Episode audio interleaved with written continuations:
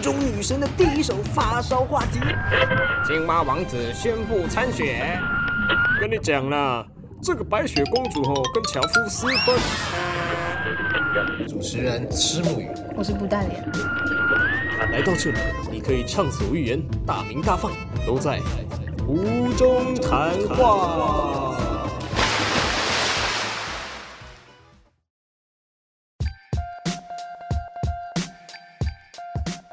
大家好，欢迎收听湖中谈话，我是主持人施木鱼。不知道为什么大家点进来这个节目啊？那通常可能是我们的亲朋好友了。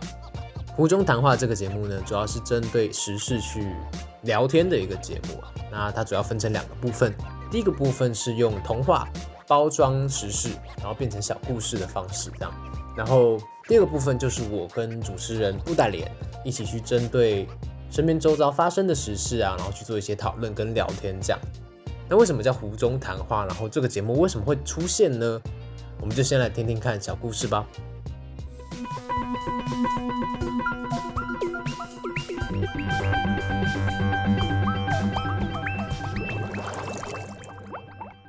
最多元的观点，最严谨的评论，欢迎收听新闻呱呱呱。我是郑红一小女孩。我们知道最近的三倍券引发很多事情吼，虽然说是王国为了刺激经济的政策啦，但是还是有很多想不到的问题啦。我们今天邀请到了两位来宾，第一位是我们的吹笛人，嗯，大家好。好，第二位是我们的湖中女神。主持人好，观众朋友好。那首先讲到我们的三倍券政策哈，听说吹笛人这边有很多就是支持这个政策的想法，我们可以请你分享看看吗？嗯，我觉得就是因为因为我有很多老鼠嘛，大家知道的，所以说我每次都会透过这个吹笛的工作来把他们的三倍券收集，所以我一基本上我有全国的老鼠数量的三倍券，所以是因为这样子我会比较支持啦，是这样子。那听说女神这边有很多的民怨啊，想请你分享看看。我这边有收集到有一些民众跟我特别的来抱怨，说这个三倍券对他们来说实在是很不方便。那这个我这边有接收到来自所谓的一寸法师吼，他就说三倍券对他来说实在是太大了，没办法用。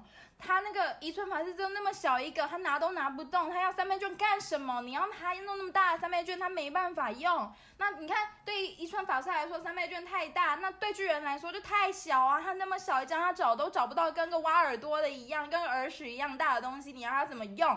所以说哈，我这个觉得政府在做事情的时候，就是要考虑清楚，不要这样到处引发民怨啊。我们我们谢谢湖中女神哈。那想不到这样子的一个三倍券政策吼，其实上会有这么大的一个影响了啊。那我们要把球抛回给原本非常支持这个政策的崔迪人先生吼，来看看你的想法。嗯，我觉得就是因为那个老鼠嘛，因为老鼠就很多啊，所以因为我就是觉得很支持这个政策啊。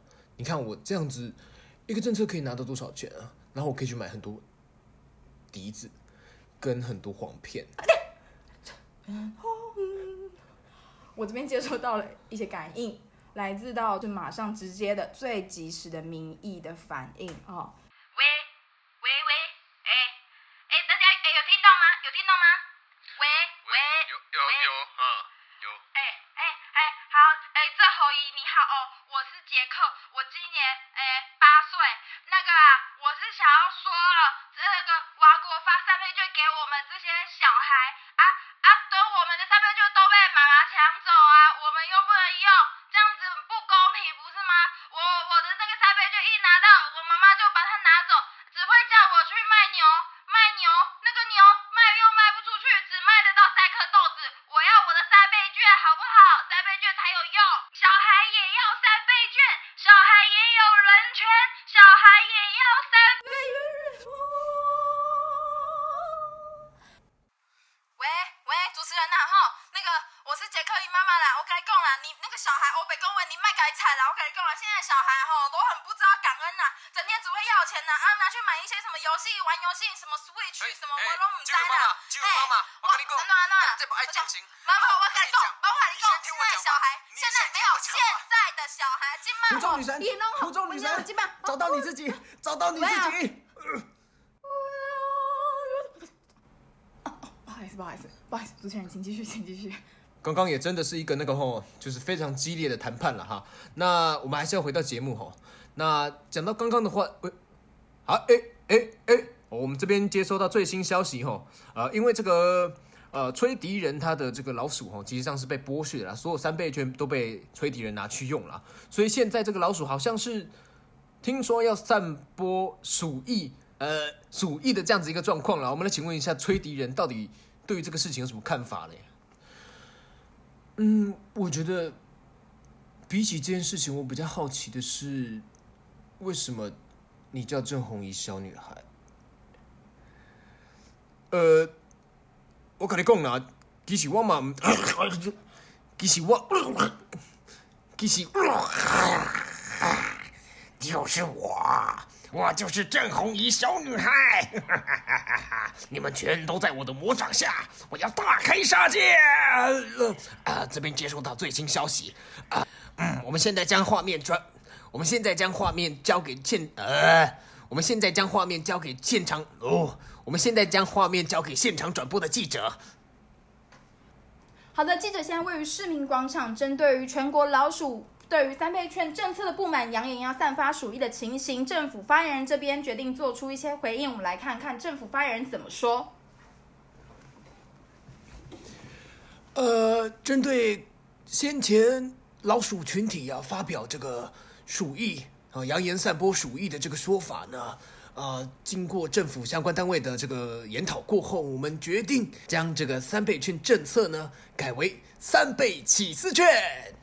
好的，刚刚政府发表了即将将三倍券改为三倍起司，来缓解老鼠对于三倍券的不满。但是现场好像又有另一波的群众对于这样的新政策有新的意见。我们来访问一下杰克的牛。嗯，乳牛工会非常反对这个政策，因为我们根本没有足够的奶。我们在这边宣布即刻罢工。呃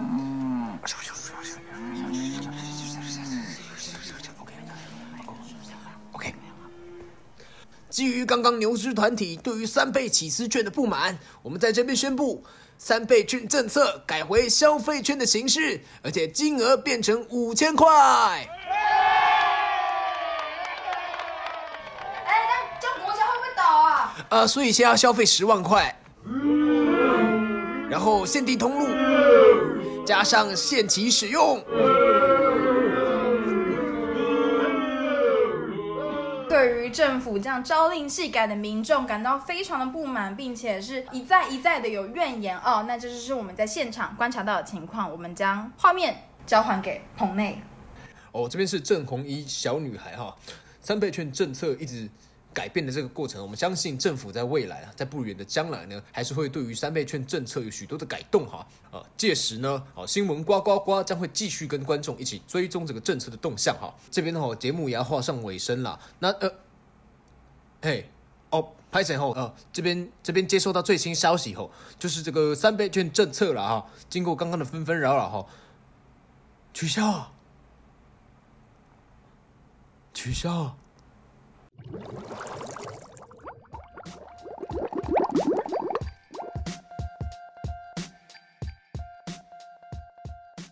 迎大家收听 Podcast 节目《无中谈话》的试播集，就是第零集这样子。那我是主持人施木雨。我是布袋莲。OK，那为什么要取布袋莲跟师母？我觉得还是要回到这个节目最一开始的这个设定啊，就是为什么叫湖中谈话嘞？一开始我们是设定说要像童话故事吗？我们一开始想说做一个节目，因为大家后来听就知道，刚第一单元其实在讲就是透过时事，然后弄童话的包装来呈现这样子，所以这整个节目其实就是一个算是时事的聊天，我们不敢说评论啦，就是一个聊天的氛围这样子。然后想说就童话加上时事这样子，我们想要把这两个元素结合在一起。所以如果说时事是新闻的话，那个湖中女神就变成我们去锁定、去连接的那个点啊，就是童话跟时事。哦所以才会。为什么你要哦？你不是跟我一起讨论的人吗？就是这样子的一个概念，然后结合就变成湖中谈话。所以第一单元可以听到的是我们弄比较像是争论节目的这个形式，算是广播剧啦。然后湖中女神的元素就出现了嘛，所以整个 整个节目的氛围就比较像是在水底下这样。所以为什么我们要做这个节目？其实我觉得就观察这整个 podcast 的环境，现在啦，因为这是太多人在做这样子，那大多数其实都没有什么真的想要传达的事情。我觉得是这样子所以我就是们节目是富含的理念，然后想要传递。没有没有，我们就是同流。合污啊。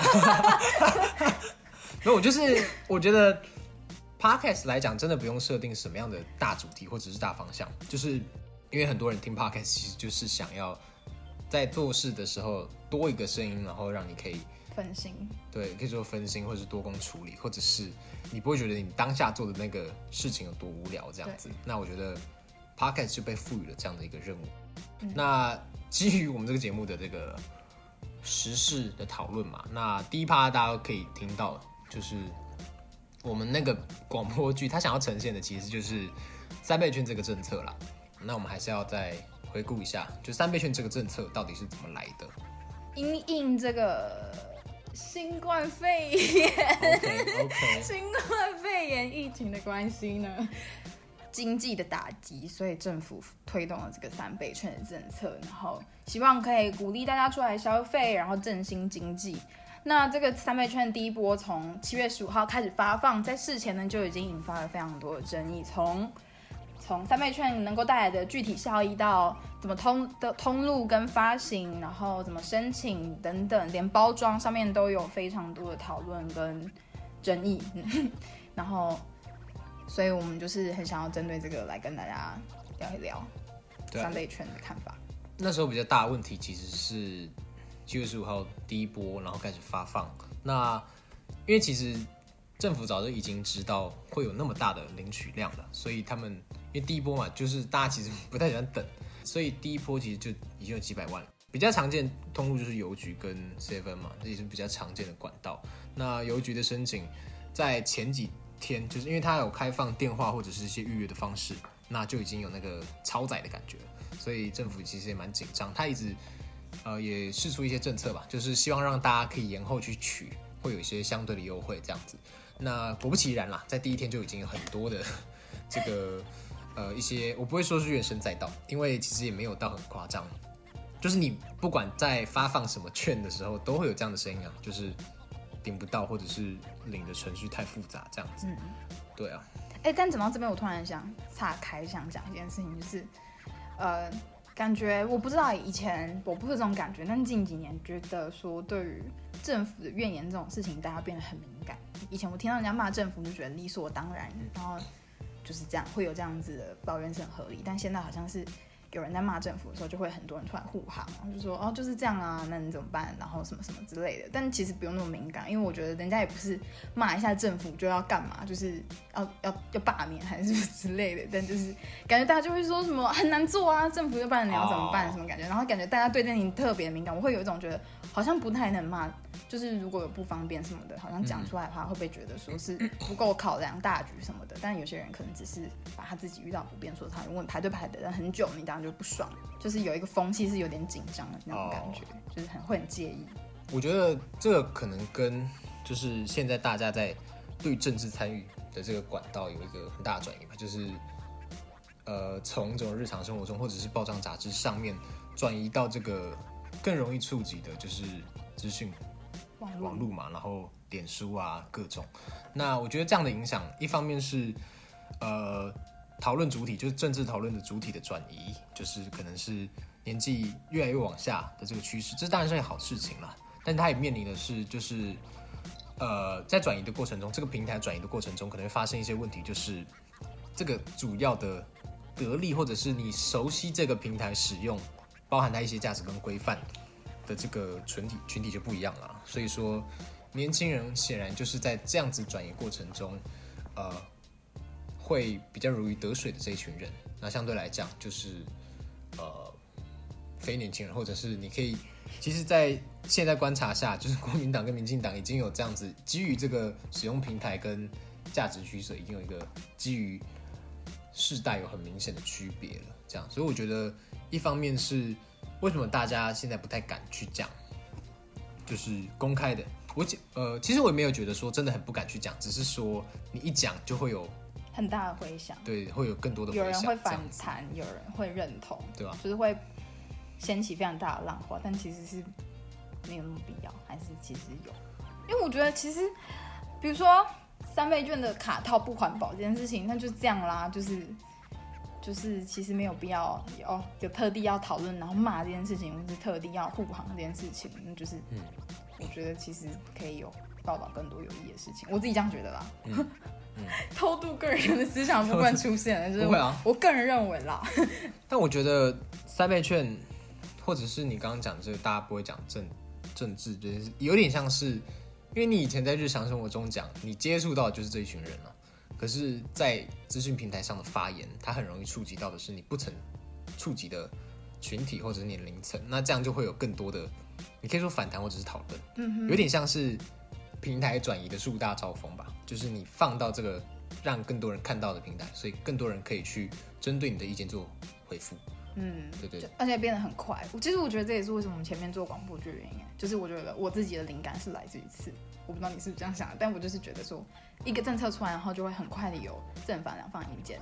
当然也可以，政府就可以很及时的做出一些回应。之前有一些不错的例子，对，然后变成是说讨论也比较比较热络吧，然后也也比较激烈一点，这样子就是嗯我觉得有好有坏。嗯是有好有坏，但是我觉得在在这个加速的过程中，包含我们对于政策的回复，或者是就是它有点在像是在拉近了所有资讯源，包含我们都是资讯源嘛，那政府本身也是，那在中介的这些媒体都是资讯源，那这个距离其实是拉得更近。的，那同时也带来一些分化，因为像刚刚讲的这个以平台的使用作为区分来讲的话，其实可以很明确的分出。呃，可以说各项其实都可以依据，比如说价值观啊，或者是呃意识形态或者政治倾向，其实会有一个蛮容易去掌握到的区别啦。所以我觉得也是因为在这种这种使用平台的环境，然后大家就会有，就是你会发现到同温层很厚，但是同时呃同温层之外的这个环境也是相对来说很难以去，你可以说很难以去互动，或者是可能也没有什么机会对话的这样子。嗯，为什么我要讲这里？我中间也有点在思考这件事情。那你要怎么用三倍券？没有了，没有了，没有了。等对，轻松哎，一一言不合马上就进入到很严肃的部分。对啊，对啊，对啊，那刚刚广播剧的那个轻松调 轻松的调性跑去哪里去了？大家听完那个广播剧，甚至听到广播剧一半就不听了，完全没有机会，超长已经。完全没有机会进到这趴。对，我们今天是要来跟大家聊一聊我们要怎么使用我们三倍券。先说，先问说你申请三倍券的吗？我自己是那个、啊，因为它其实有个统计数据，就多数人虽然是那种实体，干嘛 干嘛，没事，你这你怎么连讲这么轻松的话题听起来这么认真？因为很多人好换一下词，很多人都用那个啊纸本啊，你知道吗？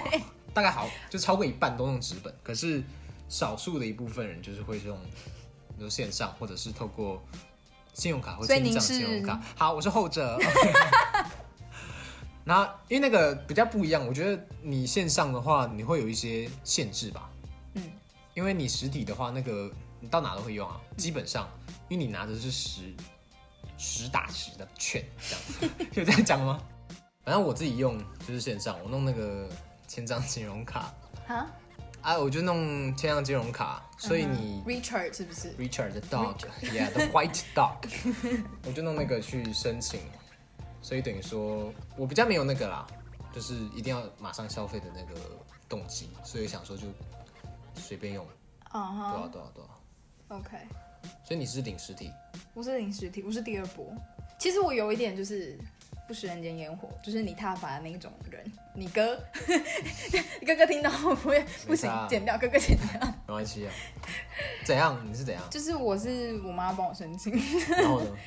就这样，就是我都会没有。我如果他不帮我申请，我可能就是也错过第二波，我就直接损失三千块。我妈是不可能做事这种事情发生的，但我个人就忘记登记一放券这样子。一放券我觉得还好啊，为什么一放券对我来说比较重要？哎，为什么你会拿来干嘛？看电影啊，哦，很多啊，像就是各种活动都可以用，我也可以拿来买排球少年啊，那也算一方券，那也可以算一方用吗？我不知道哎、或者参加活动的我也不知道哎、搞不好可以啦，译文类不都可以吗？买书也可以吧？买书我不确定，但是表演类的就通对啊常可以嘛。对啊对啊，对啊，对啊，对啊，很值得啊，六百块是不是？嗯，还不错啊。你有抽到吗？有啊，有啊，有啊，那请问你六百块的译文就要拿去消费在哪里？听看表演吧。表演团体？刚好我其实申请这个券的动机就是我想去，我想去听前提。高雄？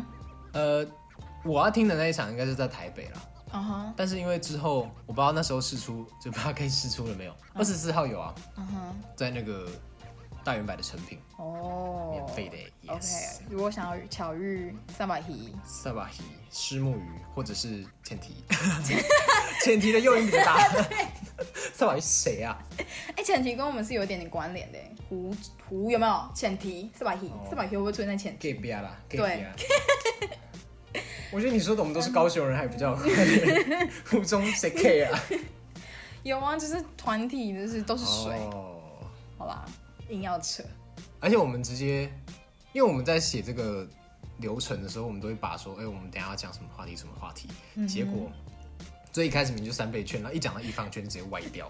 没有人我猜我猜也没有人想要再回去三倍券的话题。我刚刚已经感受到那个，啊，三倍券不就是想买什么就买什么吗？对啊对啊对啊。对啊，然后什么有人不是有人在算什么怎么用最划算，我就觉得不知道哎、以你的这个第二梯次妈妈帮你申请关注程度来看的话，我猜你应该把它用在就是一些家务、家庭的那个使用上面。拿去买 3M 挂钩，完全没有振兴到那个旅游三千。个全部用吗？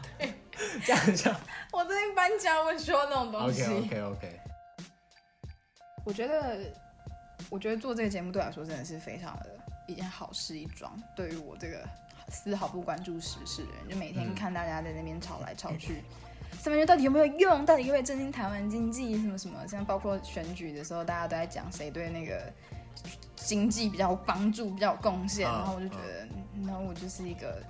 应该是说，我要去说服别人说要投谁不投谁的时候，就发现说，哦因为像前阵子就会讲说，某些候选人当选的话，嗯可能会对一些呃既有的建设保守的说法，嗯就会对造对一些已经有的一些发展造成一些阻碍，就变成说、嗯本来有在往前的东西没有往前什么的。然后我就，然后我妈就会说，那就是你们这些人的才关心的事情，你只关心什么？有没有演唱会可以听？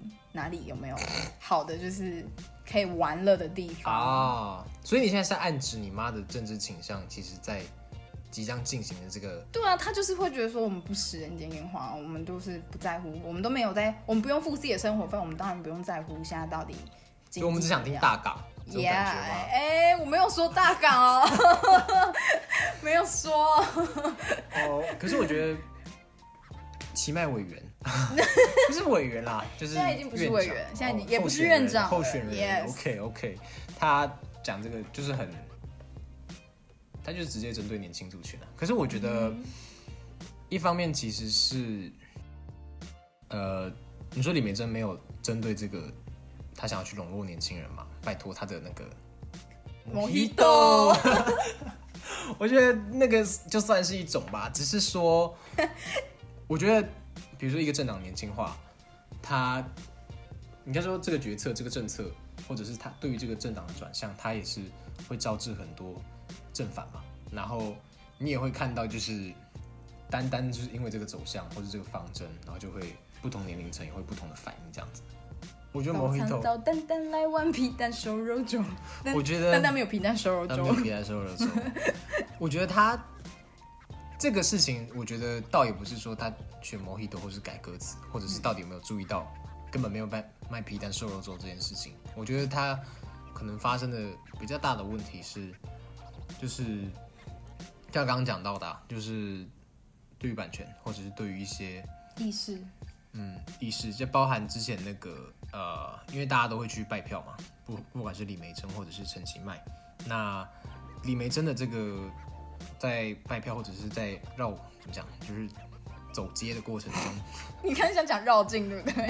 妈，你是绕里面街，然后就他有一个那个牌子啊，就是他的粉丝吧，然后就拿了一个图文作家的的这个牌子，然后就是写那个支持李梅珍的字样啊，然后就被讲说那是侵权，因为那个那个创作者根本没有同意让他们使用这件事情，然后我就一直我一直觉得这个会不会是世代，或者是对于某些，比如说像是版权，或者是更多的他们在乎的事情，就是差很多啊。就是我觉得过去的时代，我觉得我弄这些东西没有差，或者是我觉得不是世代耶，我觉得因为其实年轻人也会做一些，比如说改迷音图，很多人也是没有得到版权的，又不是像嗯什么经济部做东西就要买版权，但是我觉得大家会觉得。呃，老年人都很不懂网络规则。其实我觉得原因是因为网络规则是年轻人定的，OK，大家就觉得、哦，嗯你很不懂网络文化啊什么什么之类的。迷音改名 OK，但是改图文家不行。嗯这种东西是在我们心中的潜规则，但不懂得用网络的人可能就是不懂，他们就是随便去用那些素材。对，嗯蛮好的。不然我要讲什么？我就觉得你讲得蛮好的、啊，就是你你比较弄，就是到底是谁定这规则的观点去看这件事情。我觉得这样觉得啊。我觉得有点像是，因为你刚刚讲命就是梗图，然后这些东西的使用，包含，因为这其实在，即便你说在年轻人的使用范围，它是很常出现的一些东西嘛，梗图啊什么的。可是我觉得对于取用的那个界限，它其实是很灰色的啦。那也是因为它的模糊性，所以才让主要的诠释权就是还是回到年轻人身上，因为这平台就是他们呢、嗯所以等于说有一些人做了不见得那么正当或者是有讨论空间的事情的时候，年轻人或者是这个你说这个平台主要的主流的使用者就可以弄比较他们自己的观点去看这件事情，而且不会有太多的反反对或者是反弹。那相对来讲，我觉得在这样环境下，得利者其实就是 得利者是谁？民进党。民进党。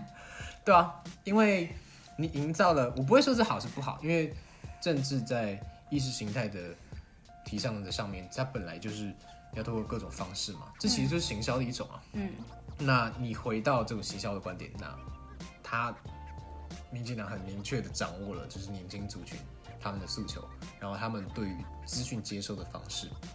那从这一点来看的话，民进党跟国民党的做法就差很多了。就像你刚刚讲的、啊，那个规则已经被定出来了，有点像这种感觉吧，或者是我对于某些意识形态的，它已经变成一种入门门票的感觉。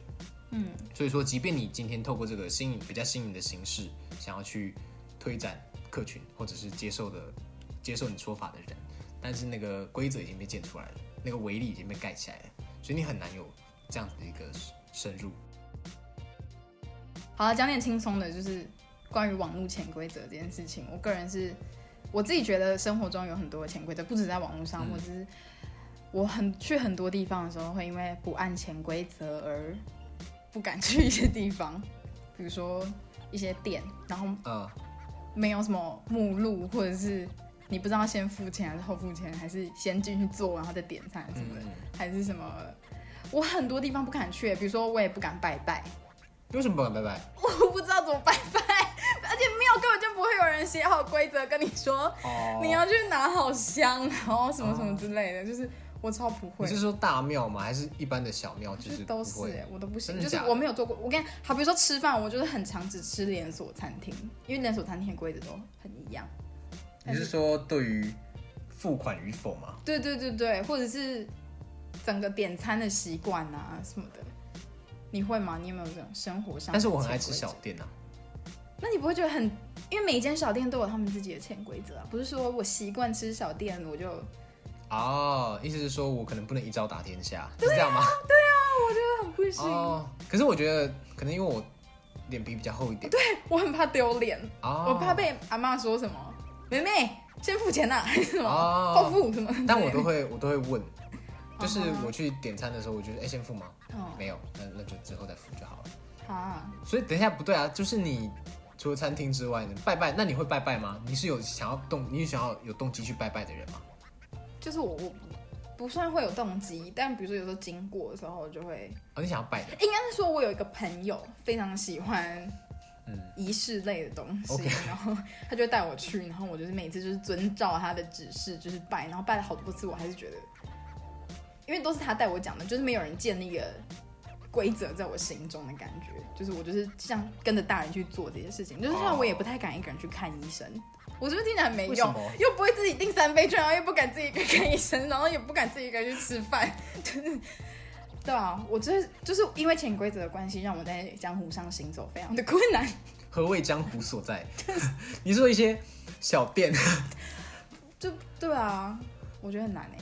好，比如说我也不太会用 f o o Panda 或是 Uber，就新的东西 我真的我没有用过你，不会用 f o o Panda，我没有用过，那你有尝试用过吗？我尝试用过，然后发现我住的地方太偏僻，就是盯着盯着，然后麦当劳必胜客，有时候太晚连麦当劳都订不到，我就觉得很气，我觉得烂东西。等一下哎，这个也算是，这根本是时间的问题吧？虽然它也可以是不是时间的问题，你知道正大那边讲出来，好 文山区的一些地方比较偏僻的一些地方，猫空之类的地方，嗯就是那边不太会有太多店，而且应该说，我以前完全不知道它是根据地域在在在划分的不。然你以为他可以派直升机送餐吗？没有啊我不懂，如果东西只能送我附近，我自己去买就好。我就是因为很远，我才有人家送啊，我真的不懂哎、啊我觉得很气这件事情，而且我第一次用，我很饿，然后我就是查了 Uber Eats 名店，然后我要来点，然后就点哈拉 Chicken，没有，在国父纪念馆找不到，然后又点了一个什么越南什么越南料理，我忘记了，然后也也没有，然后我的菜单里面怎么划就只有麦当劳，我打 Chicken 就是只会有肯德基，啊、我的气到快脑中血，最后我还是走出去外面买什么点位厨房。等一下，所以你是晚餐的时间吧？对啊，晚餐时间啊，晚餐时间怎么可能？你是什么时候用的？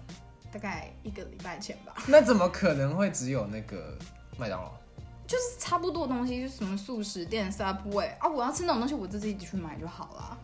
哦，可是我觉得对于多数人来讲，你说外送平台是，之类啊，它就是方便啊，你不用出门，他就是图你不用出门啊。我愿意多付那个钱，真的真的就是这样子。我哥啊，整个节目就在踏伐。我觉得我觉得你哥是这个节目的灵魂，所以你都你都你在生活上行走都没有任何不便之处吗？比如说你敢去逛专柜吗？什么需求买化妆品？？Hello，我个人是没有啦，没有化妆品的我需求。我有我有男性朋友就是来咨询我说要送给女朋友什么样子的化妆品哦然后最后我们选定了一个口红，然后选定它的原因是因为它在博客来上面买得到，就是因为他不想去告贵啊。真的假的？对啊，然后又不错，目前是还没有专柜的。这些经验啦，就是要买这种，但是我觉得那你有走进去过药妆品店吗？有啊，所以你也就是觉得药妆品无店爱心，应该说，如果你已经查好你要买什么，那它不会是问题啊。爱怎么？样？怎么样？就一点绝啦，江湖一点绝。好，那回到网络潜规则的部分，哦就是网络上好像有做一些事情是现，因为网络是新起的东西，所以很多东西是新兴的，很多规定没有被明确制定，比方说。呃，叶配要不要公开这件事情，最近嗯的嗯，博文夜夜秀就明确。就是监察院之前就是公布了总统大选的政治现金，然后就发现说，呃，伯恩夜夜秀这个节目其实有收受，比如说韩国瑜和蔡英文分别有三十一万还有十三万的款项。那这件事情就引发了非常多的讨论，就是说嗯，到底是不是应该要公开这样子收受金钱的部分？嗯，我觉得，呃，两点就是针对这样的议题，会有主要会有两点的那个主要在讨论的事情。啊，第一点就是钱为什么会差那么多，然后第二个是为什么你没有先讲，就是你没有在比如说节目事后就直接讲说，哦，我们会有这笔收支出或者收入这样子，那你就会让观众可以意识到，哦，他其实是有收钱的这件事情。我觉得第一点我会把它理解成就是他们行内的那套规则，比如说我收受这些钱，而且他后后他有解释啊，就说是不同时期不同技术嘛，对啊，那基本上他们都是有一个收费的标准，只是因为不同季会有这样的落差。嗯，那它同时都是在那个大选的政治现金，所以你会觉得好像是同个范围的讨论事情。可是就他们节节目上制作来看的话，它就是不同不同时间点的事情而已。嗯那我觉得第二点的话，就是有没有讲，这可能是在多数人心中会有一些反应的。其实他后来有针对这件事情道歉，但我自己觉得说，嗯，其实我觉得就是潜规则，因为比如说现在很多人夜配，也不见得会讲说，哦，这是夜配，但大家就心知肚明这是夜配。嗯然后问题就是出在说，大家不知道这是大家不知道这是夜配，对，因为没有人会用这种形式去夜配对，或者是 YouTuber 之间互相合作，可能谁有给谁钱，那其实你也不知道这样子，对啊对啊对啊他们到底是纯粹互相图利，就是说你来上这个节目，这个节目增加曝光度，也帮你增加曝光度这种互惠模式的，还是说是这种单方面的这种可以让你接受的互惠模式，对对对对，或者是这种要放钱，对这就给钱的。然后就是很少人做这件事情，所以很少被制定有一个规则对啊，对啊，所以才会有大家这样。因为我自己不会觉得，因为有人会说这是道德上的问题，不会有所谓的欺骗、欺瞒消费者的问题还是什么的。但我觉得有了这次的事件，然后以后讲清楚，我觉得之后就就还好了。我觉得，嗯，应该伯恩夜秀。伯恩夜秀的争议也不差这个，还是怎样？就是感觉他们很多时候，我自己感觉啦，嗯感觉说他们是想要做一些好事。我觉得就文化上来讲嗯，，talk show 在美国，它有点像是你如果以 talk show 为名的话，它可以公开的讨论一些可能平常在日常生活中没办法被讨论的事情，或者是大家在认知到是 talk show 的前提下，就会有一层心理预设，就是我觉得怎么样讨论是可以接受的，那个那个容忍度，我觉得相对来说是比较高的。我觉得形式上是每个文化都会有每个文化习惯的东西，所以我觉得有带有人愿意带入新的形新的文化的形式，我觉得是好的。嗯，但我觉得问题出在于好不好笑吧。效果上面，就如果不习惯，他可能会觉得不好笑；但如果真的不好笑的话，可能也会觉得不好笑。就是嗯但我觉得好不好笑的取舍一部分也在于那个话题本身能不能接受，或者他的论调。嗯，就是我我得接受他，才会从好不好笑去看他嘛。我觉得我觉得第一层可能是他们在呈现上第一层，比如说我我要碰出一个议题，第一层他们会诉诸于这个主持人的呈现方式吧。就像你讲的，有些人可以表现的好笑，但是又圆融，但是有些人就是不行。嗯这是回到主持人身上，可是更大程度是，就是我们整体社会对于这个议题，跟他要怎么开，嗯实际上是有一个底线，或者是有一个范围的。然后当你这个人想要去触碰那个那个范围，或者是想要去超越一些事情的时候，你就会相对来讲就会招致一些声音吧。所以你觉得我们这个节目，嗯，是属于哪一个？我是们属于大众可以接受的范围，还是属于新形态的？我们等到那个有五个订阅者的时候，可以来试调一下。我们是不是可以引发一些社会上的声浪，还是我们就会淹没在这一波 podcast 的洪流之中？我觉得哦，淹没，反正我觉得我们这节目之后可能会改一些形式啊。嗯哼，但是我觉得时事这一点，因为我跟你讲，太多节目在做时事了，嗯我们也没有提出什么太新的想法，，Yeah，我就是把我的想法讲出来而已。嗯然后对听众来讲，他只要觉得这个方式他他可以吸收，或者是他觉得哦有点东西，哎、其实我又想岔开一件事情，讲到你想自己的想法这件事情，我有阵子很认真的想过说，我们到底有没有自己的想法？就是你是说 podcast 还是说呃你，的人比如说对一件事情的看法，啊？对，因为我自己觉得我算是很没有自己想法的人，就是我很多时候很容易受我接收到的讯息的的影响，嗯然后我我看了一些东西，然后我认同我就觉得哦，这是我的想法，嗯我只觉得、诶有人帮他讲出来，然后我就再去跟别人讲说哦，这是我的想法啊，这样子，嗯但其实。如果没有那个第一手带风，就是没有那个带风向的人，我这个风根本就吹不起来那种感觉。OK 然后就会不会我们在这边讲我们的想法，然后其实都只是嗯，我可以理解啊。可是我觉得，风吹草动，草动。我觉得这可能是选择性的问题，就是你在、应该说，好，假设你就是一个草，就是你会被那个外界所有的风扰动这样子，但是风向也不会只有吹一种。你说你你可以自己选方向走，就是我会觉得在多数的公共议题或者是一些议题的讨论上，其实是你你可以观察到有一些不同的声音的。那等于说你在决定你在决定你想要听哪一种说法，或者是想要综合哪一种说法的时候，那就是你某些程度上你已经把它归为自己的，它不见得是你由心而就是从心发生的这个对你的创建，因为以我们那么小，嗯，那么年轻，然后社会历练那么浅的这个前提下，你很难有真的自己的那种创，像你讲的创建、真知灼见之类的。所以我觉得有自己的想法，可能也是建立在选择性上面的。嗯，就是你认你你知道那么多选择，那么多的议题的声音，然后你想要去测进哪一种说法，然后把它变成你讲出来的这个说法，那它就是一种。嗯，对啊，除非你的情况是。你这你这个草原啊，你作为一个草，它就是一种风在吹，那也不会啊。很容易，其实意外的，你会发现，其实对，就是同一层。可是我觉得，如果你要再细究的话，就是当然这会无限上纲。你要，所以你要当个劲草，疾风之劲草的劲草。是谁写的？书法啊，算了，不是一个劲草吗？就是草书嘛。可我觉得这我觉得很真实的呈现。你说同温层，但即便同温层里面也会有不同的，嗯，对不对？对。那所以我觉得这件事情 maybe 不是太重要，就是，嗯我不是说你要认知到自己同温层，所以你认你接受的这个取向很单一这件事情，我是要说，我觉得不用无限上纲的去追究到底，呃，因为同温层里面也会有不同论调嘛你，觉得我们是同温层里面的同温层，还是同温层里面的？就就就像这种感觉啊，嗯所以我觉得你再跑去追究这件事情也没那么重要了。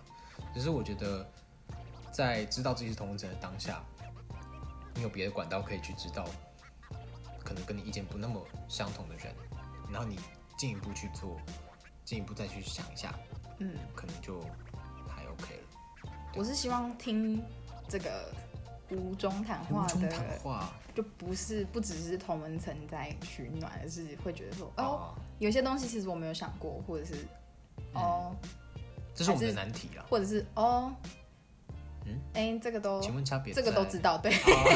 我跟你说哦，哦，这两个人，嗯，就是把一些把一些那个网网络上那个那叫什么，网络上会写文章的那种。啊，携手写手。的的的论点拿来在 podcast 上面讲一讲。哎、这我就听那个 别的 ca- podcast 听到一样东西。对啊，应该是没有人像我们一样，来自于我们这种年纪小小、什么都不懂的真的吗？观点吧。感觉在带风向的人都是一些年纪比较比较有一方面是这个啦，另一方面是为什么没有看到，是因为他们可能也差不多小，啊就是还没有足够的那个吸引力。嗯对啊。好。可是我觉得大家会听的一部分也是那个我们的抛接啊，就是应该说就是我们在主持的抛接，嗯而且我觉得音色其实蛮重要，就音色的配合啊，然后节目的 在节目里面讨论这个是不是？对啊。以我自己在做这个节目，我就觉得说、听也罢，不听也罢，反正我就是就这样子而已啊。嗯，那我们这一期的节目呢，我在想，我在想，我到底要怎么样让自己变得比较轻松一点？这是本节目这一集最大的难题，在试播集结束之前必须解决好了，我们要结束了，拜拜。